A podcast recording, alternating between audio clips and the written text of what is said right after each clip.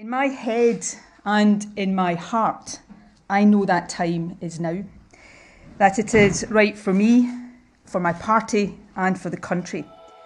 And so today I am announcing my... Tady je Matěj Skalický a tohle je Vinohradská 12.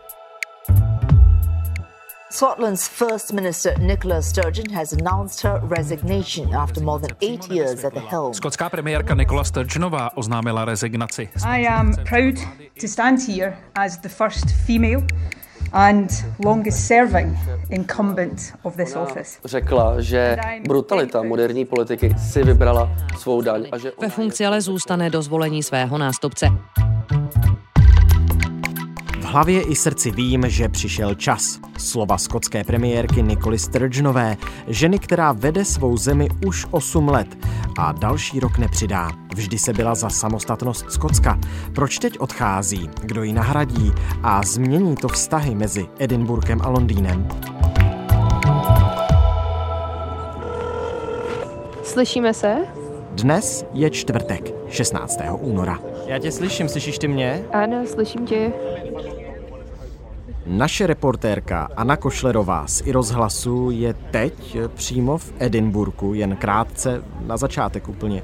Popíšeme tu situaci přímo na místě Aničko, kde teď přesně si. Právě stojím v Edinburgu před sídlem skotské premiérky. Právě tam ona oznámila, že bude rezignovat. Jsou tam novináři, jsou tam podporovatelé její, odpůrci. Co se tam děje? Na místě odhadu, že zhruba 200 lidí, mezi nimi jsou hlavně novináři, také lidé, kteří se s ní přišli rozloučit. Většina těch, se kterými jsem mluvila, říkali, že jsou vlastně šťastní, že Nikola Sturgeonová rezignovala. I'm here to celebrate uh, Nicola Sturgeon leaving. Uh, she has been a disaster for women's rights and I'm, I'm here to witness it. Ale viděla jsem tu i starší pár, paní a pána, kteří plakali, když jsem se jich ptala, proč dnes přišli, tak se se mnou nechtěli bavit, ale mluvila jsem také s jedním mladým klukem, 26-letým studentem z Edinburgu, který říkal, že tady to není dobrý krok pro Skotsko, protože Nikola Sturgeonová reprezentovala mladé lidi, vlastně chtěla, aby se Skotsko odpojilo od Velké Británie a, a také lobovala za práva menšin a tenhle kluk měl strach o to, co s liberální politikou Skotska bude do budoucna. My všechna tato témata rozebereme ještě v další části našeho podcastu, ale já musím využít ještě jednu věc a totiž ty si ve Skotsku dlouhodobě žila, znáš to prostředí. Eh, Nikola Sturgeonová byla oblíbenou předsedkyní vlády. Nikola Sturgeonová byla oblíbenou předsedkyní vlády, ale zároveň nesmíme zapomenout na to, že vedla zemi skrz pandemii a poslední dobou byla velmi kritizovaná za kontroverzní zákon, který zde prosadila. Ten zákon se týkal trans lidí, tedy lidí, kteří si chtějí legálně zmínit pohlaví a Nikola Sturgeonová lobovala za to, aby si lidé mohli legálně zmínit pohlaví i bez toho, aby podstoupili operaci. Tento zákon prošel skotským parlamentem, ale poté ho zastavila britská vláda. Zástupkyně z organizace, která proti tady tomu zákonu bojovala, je tu právě i dnes. A v jednu chvíli, když se Nikola Sturgeonová vyklonila z okna, aby se podívala, co se na místě děje, tak na ní začaly hlasitě křičet a, a poté zase od toho okna odešla. Díky moc, Aničko, za tu krátkou reportáž. My tě teď opustíme, ale zůstaneme ve Velké Británii. Posuneme se pár set kilometrů na jih.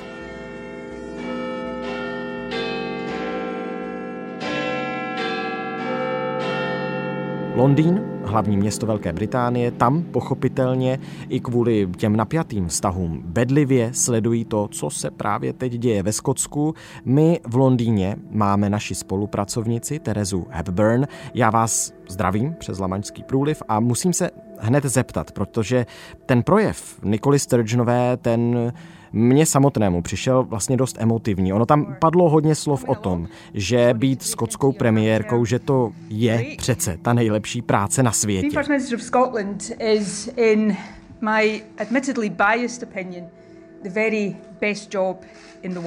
Ale už, a já už jsem to říkal na začátku, prostě přišel podle Nikoli Sturgeonové ten čas. Jak to působilo na vás? Tak já musím říct, že úplně stejně jako na vás. Bylo to velmi emocionální prohlášení s tím, že ona samozřejmě řekla, že je jenom lidskou bytostí stejně jako my všichni ostatní smrtelníci a že zkrátka ten tlak nejenom politický, ale také od veřejnosti byl velmi tvrdý a často bylo těžké se přes něj dostat. Tady se samozřejmě nabízí jakési porovnání i s novozélandskou premiérkou Jacindou Ardern, která eh, také odstoupila relativně náhle. Nicméně toto samozřejmě neznamená, že ženy v politice nemají co dělat, nebo že by byly slabší než muži a neměly zkrátka na politiku hmm. jako takovou žaludek a nebyly schopné vydržet nátlak. Toto já myslím, že musíme zdůraznit. U Nicoly Sturgeon navíc musíme dodat, že ona byla političkou celý svůj život. Hm, takže to, že ona říká, že už zkrátka nemohla dál a že potřebuje možná i trochu sobecky čas na to být chvíli zase jenom Nikolou Sturgeon. Já myslím, že můžeme alespoň částečně jí, jí toto prohlášení věřit. Stoprocentně já si myslím, že po osmi letech navíc v tak vrcholné funkci, tak se vůbec nelze divit tomu, jak už BBC těsně před tím oznámením té rezignace zveřejnila to vyjádření zdroje blízkého skotské premiérce, že už toho prostě měla nějakým způsobem dost. Tak či onak, myslíte si, že je to skutečně ten hlavní důvod, respektive nebyly tam ještě možná nějaké jiné, které přispěly k tomu, že se to prostě stalo v tuto chvíli? No, to je právě ta otázka, která je samozřejmě velmi dobrá, protože já si myslím, že je vždycky dobré se ptát na to, co nezaznělo a co daný řečník neřekl, nebo co Nicola Sturgeon neřekla v tomto našem konkrétním případě. A tady musíme připomenout, že skotská premiérka například vůbec nezmínila žádná současná témata, která v tuto chvíli Skotskem hýbají, jako je například školství, zdravotnictví, spotřeba a užití drog, s čímž má Skotsko obrovské problémy, sociální systém, který se jim tam hroutí, chudoba, plán na nový zákon o návratu plastových a skleněných lahví.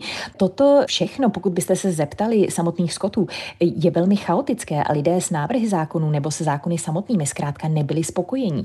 A i také ve chvíli, kdy na toto téma byla tázaná Nikola Sturgeon řadou novinářů během té tiskové konference, tak ona se vždy umně vyhnula přímé odpovědi. Takže můžeme spekulovat, že i toto všechno hrálo roli s ohledem na to její rozhodnutí rezignovat na funkci skotské premiérky. Nicméně samozřejmě její rezignace a nový nástupce znamená také nový kurz skotské politiky, což je, myslím, pro řadu lidí v tuto chvíli vítaná změna, i tedy s ohledem právě na tyto zmiňované problémy. Plus, toto je samozřejmě po osmi letech naprostý šok.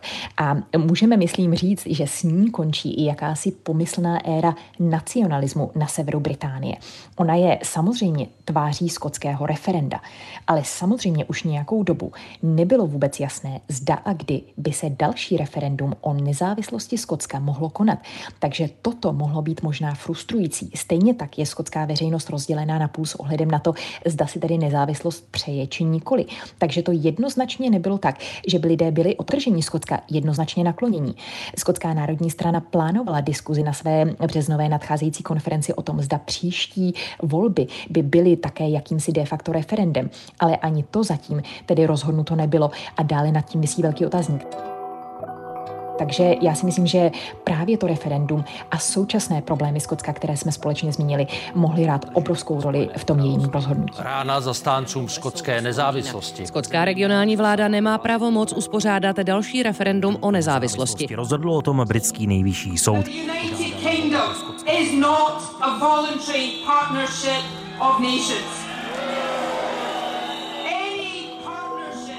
Stran toho referenda dalo se to prostě eh, chápat tak, že Londýn nějakým způsobem zařízl ty snahy skotské o uspořádání druhého referenda a proto prostě Nikola Sturgeonová si řekla, hm, tak zavřeli nám další dveře, já už u toho dál být nemusím tak ona, když toto se stalo a soud eh, svým způsobem dal zapravdu politikům ve Westminsteru, tak ona byla tehdy rozhodnutá, to bylo několik měsíců zpátky, tak ona byla dál rozhodnutá bojovat. Mm, samozřejmě to hrát roli mohlo, ale úplně si tím nejsem jistá. Já si myslím, že tam podle mého názoru byl také tlak ze strany na ní s ohledem na toto rozhodnutí a na to, v jaké formě a kdy a zda vůbec by se referendum mělo konat. A také na to, že vlastně se měnily ty nálady skotů na tento konkrétní problém. Takže já si myslím, že i toto hrálo velkou roli spíše než to rozhodnutí soudu. A nálada teď eh, ve Skotsku, v době, kdy Premiérka oznamuje, že bude po tak dlouhé době rezignovat na funkci předsedkyně vlády. My musíme tedy tady ještě zdůraznit, ona byla nejdéle sloužící předsedkyní vlády vlastně ve skotské historii. Jak to vnímají Skotové v rámci všech těch problémů, které jste vyzmínila, které oni v tuto chvíli musí řešit? I možná stran toho angličané prohlasovali odchod z Evropské unie, dopadá to i na Skoty? Tak samozřejmě ta nálada ve Skotsku, já si myslím, že bude více lidí rádo za to její rozhodnutí spíše, než že by ho oplakávali a litovali ho. I s ohledem na to, jak my jsme řekli, je to změna kurzu celé skotské politiky, která musíme připomenout, že byla relativně radikální a nacionalistická těch posledních 8 let speciálně, kdy ona byla u vlády. Takže i toto je nejen pro ní samozřejmě vyčerpávající, ale i pro Skoty jako takové. Toto bylo nesmírně vyčerpávající, neustále nějaké titulky v novinách, radikální a změna politiky a jiná politika než ve Westminsteru. A toto je samozřejmě vyčerpávající i pro Skoty jako takové. Nicméně, ona když samozřejmě nastoupila, ona byla sedm let, eh, byla zástupkyní Alexe Samonda, tehdejšího předsedy strany. A ona byla u toho, kdy ta strana vlastně byla na vzestupu, kdy ona během let získávala na popularitě, vyhrávala volby, ať už místní, tak, tak také posilovala v národních volbách. Takže ona byla u toho vzestupu a poté, když převzala eh, vládu té strany, tak ona se stala vůbec první ženskou eh, skotskou premiérkou v historii. V roce 2014. Přesně tak. A ona samozřejmě tehdy začínala být relativně radikální a k tomu přispělo referendum o Brexitu v roce 2016, v červnu 2016, kdy ona samozřejmě od té chvíle neustále zmiňovala, že druhé referendum o skotské nezávislosti je realita, že taková je zkrátka realita ve Skotsku. Všichni víme, že Skoti ve většině volili zůstat v Evropské unii. Byť ano, právě. bylo to ale v úvozovkách jen 55%, nebylo to 80-20, nebylo to zase tak radikální hmm. rozdíl. Nicméně ty nálady tam byly spíše pro evropské, spíše než pro brexitové. Takže i toto vlastně ona praktikovala. Nicméně potom i s ohledem na to, že ona se soustředila de facto jen na to referendum, protože to byla taková její vlajková loď politická, tak i s ohledem na to vlastně všechno ostatní upadalo. Právě proto ona zabředla do těch všech problémů, které ona měla napříč vlastně veškerými obory. A právě toto mohlo přispět i k těm náladám Skotů, kteří si najednou jí jako samotnou premiérkou už zkrátka nebyli jistí. Na druhou stranu ona ale po dlouhá léta byla velmi oblíbenou političkou ve Skotsku. Jak se za její vlády Skotsko proměnilo? Tak eh, samozřejmě na začátku, a to si myslím, že budeme mluvit, eh, řekněme, o těch prvních dvou letech, eh, mezi lety 2014-2016. Ona byla velmi oblíbenou, jak byste zmínil správně. Ale potom vlastně ta radikalita nabírala na váze. A co se stalo je, že Skotsko je teď nesmírně rozdělené. Stejně jako je Británie rozdělená po Brexitu, kdy už vůbec neplatí ta aliance mezi, kdy zkrátka jste volili konzervativce nebo libristy, tak dnes už i konzervativci a libristé jsou rozdělenými stranami s ohledem na to, zda chtějí nebo nechtějí zůstat ano, v Evropské ano. unii. Leave, remain, ty dvě skupiny velké. Přesně tak. Tak toto se stalo ve Skotsku. Skotsko je dnes úplně stejně rozdělené a to je pozůstatek vlády Nicoly Sturgeon, musíme připomenout. Všechno je vyhraněné ve Skotsku. Skoti jsou nesmírně hrdí na to mít vlastní zdravotnictví, vlastní skotské školství, skotskou ekonomiku. Zkrátka není tam žádná jednota. Všechno je zkrátka pro Skotsko a proti Británii jako takové. A k tomuto ona přispěla obrovskou měrou. A tady, myslím, můžeme zmínit tu obrovskou kritiku, které ona čelila například v otázce eh, relativně liberálního zákona ohledně změny pohlaví, eh, který měl právě toto zjednodušit. Velké téma posledních měsíců, pardon. Přesně tak. A toto je ukázka toho, jak vlastně Skoti se liší od Anglie, řekněme, protože Angličané a Westminster toto odmítl přijmout. To znamená, že ve Skotsku máte jiný zákon na úplně stejnou problematiku než v Anglii a stačí jenom překročit hranice, aby k vám přistupovali jinak. A toto zkrátka, já si myslím, že v jedné zemi toto praktikovat je nesmírně složité. Takže i toto je nesmírný problém, to, co ona způsobila a ta radikalita některých návrhů jejich zákonů a té politiky, kterou ona praktikovala, tak to přispělo obrovskou měrou k tomu, že Skoti se teď vymezují vůči Británii jako takové. Rozumím tomu, nechci si teď hrát eh, na advokáta paní Sturgeonové. Na druhou stranu stále musím říct, vyhrála dvoje volby 2016, 2021. Co teď pro Skotsko, pro její stranu, pro SNP znamená ta rezignace? Obrovská změna kurzu, změna radikality, změna míry nacionalismu v té politice, která teď nastane, ať už jejím nástupcem bude kdokoliv. Eh, samozřejmě, že, že ve hře je řada jmen. Já si osobně myslím, že jejím nástupcem bude Kate Forbes, což je relativně mladá politička skotské národní strany, myslím, že je 32 let. Má na starosti finance ve straně v tuto chvíli na, na materské dovolené, ale z té dovolené ona se postupně vrací. It's not impacting them equally. The UK currently has the highest inflation rate a byť sice neměla žádné ambice, tak v posledních měsících je údajně přehodnocuje a je velmi pravděpodobné, podle mého názoru, že ona eh, Nicole Sturgeon nahradí. Jednak je to žena, jednak eh, byla její blízkou spolupracovnicí a myslím si, že ve Skotsku je dobře přijímaná. Stejně tak i s ohledem na například liberální demokraty a konzervativce, tyto dvě strany jsou s ní schopné spolupracovat. Takže i tam myslím, že by to byla obrovská změna kurzu skotské národní strany a té politiky, kterou ona praktikuje, protože ta strana by přestala být vyhraněná. Je možné, že by tam šlo i o koalice, pokud jde o konkrétní nějaké zákony a další věci, takže si myslím, že by to byla změna dobrá. Já jsem se díval na britský deník The Guardian, který má takový přehled eh, možných nástupců, respektive nástupkyň právě Nikoly Sturgeonové. Kate Forbesová tam je uvedena mezi těmi několika jmény. A favorizovaný je mimo jiné taky John Swinney, první místo předseda vlády, minister pro obnovu po covidu a teď tuším s chodou okolností člověk, který v době, kdy je Kate Forbesová na materské dovolené, tak eh, vlastně převzal její pravomoce ministrině financí.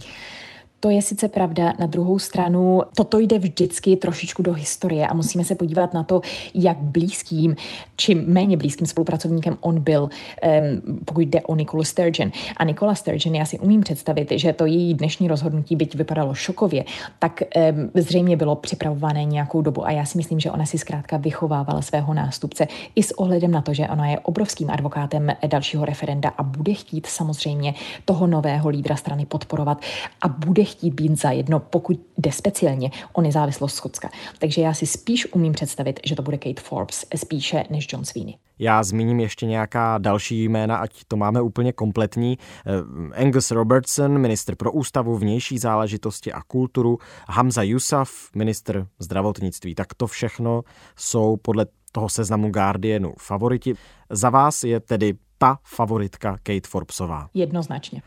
To v tuto chvíli tedy znamená, že bude, pokud se stane Kate Forbesová novou premiérkou Skotska, zároveň tedy předsedkyní SNP a tou premiérkou, protože Nikola Stržnová odchází i z čela strany? Já si to umím představit. Já si myslím, že eh, být předsedkyní strany a nebýt premiérkou zkrátka nejde. Tyto dvě role jsou spojené a myslím si, že ona možná může být v čele jednoho po přechodnou dobu, pokud ne v čele obou po přechodnou dobu, ale pak by to měl převzít její nástupce, ať už jim bude kdokoliv. Tak si myslím, že to zkrátka je. Je to historická praxe a myslím si, že by to takto mělo zůstat. Já si myslím, že pokud máte eh, předsedu strany a jiného premiéra, tak to dělá rotiku není to dobré pro politické zdraví strany, bych řekla. Takže tam bych si zaspekulovala, že tak to nebude. A pardon, Nikola Stržnová si může určit, kdo ji nahradí, nebo tam budou nějaké vnitrostanické volby. Ona může lobovat? Ona to samozřejmě může říct nahlas, ale ona se tomu velmi striktně vyhýbala. Toho jsme si, myslím, měli možnost všimnout. Všichni, kdo sledovali tu tiskovou konferenci, tak si myslím, že si toho to všimli. What I do know is that the SNP is awash with takže já si myslím, že ona právě s ohledem na to, jak moc byla kritizovaná, nechce určit svého nástupce s ohledem na to, že by mu vlastně snížila nebo jí snížila šance na úspěch a možné pozitivní přijetí veřejností. Takže myslím si, že veřejně ona za nikoho lobovat nebude. This is a question that no matter how many times you ask it of me over the next few weeks, no matter how many inventive ways you find of asking it. I am not going to say who my preference will be. Uh, Druhá otázka je ale samozřejmě, jak ona toto bude manažovat v zákulisí. A tam já si myslím, že samozřejmě její podpora eh, bude hrát nějakou roli a myslím si, že tam určitě nějaké jméno řekne, které ona by si přála. A já si myslím, že to znova bude Kate Forbes.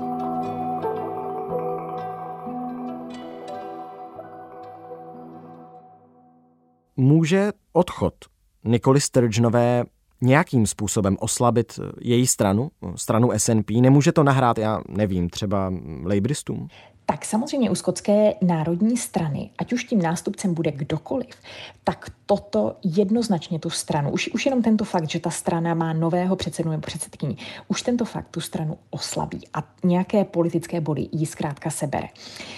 S tím, že na celostátní úrovni samozřejmě v těchto dnech vůbec a vůbec v posledních týdnech a měsících vedou lejbristé velkou měnu nad konzervativci. A ta procenta jsou 47 vůči 24. Takže i s ohledem na toto, pokud budou lidé ve Skotsku chtít mít vliv na politiku ve Westminsteru, a teď jsme se o tom vlastně bavili, o tom, jak Skotové jsou vlastně nesmírně hrdí a jak chtějí mít všechno vlastní. A tím, že tedy Skotská národní strana v tom Westminsteru není tak silně zastoupena, tak aby tyto síly vyrovnaly, tak i s ohledem na toto, pokud tedy mm, vlastně ve Skotsku se rozhodnou, tak je možné, že řada voličů tam bude tentokrát volit právě Labour Party, aby těch 47%, které ona dneska má, ještě posílila zajistila takto straně daleko větší většinu. A tím pádem, protože samozřejmě Labour Party je levicová strana a Skotská národní strana je také levicovou stranou, tak tam ta politika není úplně stejná, ale je relativně podobná. Takže samozřejmě i tímto by Skotové mohli mít daleko větší vliv ve Westminsteru, připadat si daleko více vlivní a také samozřejmě zařídit to, aby se některé zákony přijímaly s ohledem na Skoty jako takové. A toto já si myslím, že je velká pravděpodobnost, že se také stane v budoucnu. Úplně závěrem. Jste v Londýně, tohle je dění, které se odehrává ve Skotsku, v Edinburgu v tuto chvíli zajímá nějakým způsobem Londýn. Malá vsuvka, když BBC přenášela ten projev rezignačním, tak okamžitě po něm přepla na úplně jiný program, dal se tomu nevěnovala a mě to teda samotného docela překvapilo, jestli to může odrážet nějaké nálady, které dlouhodobě jsou mezi Edinburghem a Londýnem. tak, eh, tak ta nálada je na bodu mrazu samozřejmě a nálada je na bodu mrazu už řadu let. A je to samozřejmě také kvůli kvůli Nicole Sturgeon a té politice drastické a radikální, kterou ona praktikovala. Takže eh, samozřejmě je jednoznačné, že tady se Nicole Sturgeon snaží, nebo ve Westminsteru se jí snaží dávat jenom tak malá pozornost, jak je nezbytně nutná a ne víc toto stejně, stejný tlak bude na média, to já si umím představit. Ale samozřejmě já si myslím, že si ve Westminsteru řada politiků, včetně těch vládních a speciálně těch vládních, včetně Rishiho Sunaka, britského premiéra, nesmírně oddechla. A znovu říkám, já si myslím, že ty skutečné důvody její rezignace možná ještě ani nevíme. Já si myslím, že tam ten tlak na ní musel být nejen osobní a psychický a emoční, ale ten politický tlak i z Westminsteru musel být obrovský. Já si myslím, že ve Westminsteru si nikdo, a stejně tak jako v Buckinghamském paláci, si nikdo neumí představit rozdělení Británie.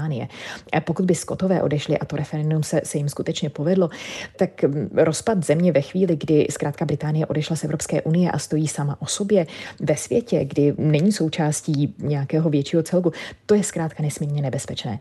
Takže já si myslím, že ten tlak na Nikolu Sturgeon musel být ze všech stran, z její vlastní strany, z Westminsteru. Její osobní život byl samozřejmě nesmírně poznamenaný tou její dlouhou kariérou politickou. Takže toto všechno muselo hrát roli. Ale z hlediska politického, já si myslím, že ve Westminsteru teď bouchají šampaňské. No uvidíme tedy, jak její rozhodný hlas ve vztazích mezi Westminsterem a Edinburghem bude teď do budoucna chybět nebo ne. Moc díky, že jsme to společně mohli probrat. Také děkuji, těším se na slyšenou.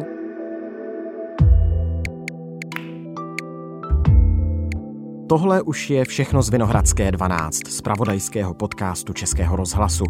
Dnes jsme se vydali do Skotska, do Edinburgu. Tam přímo před Bute House, tedy sídlem premiérky, zatím ještě premiérky Skotska Nikoly Sturgeonové, byla Anna Košlerová z webu iRozhlas.cz.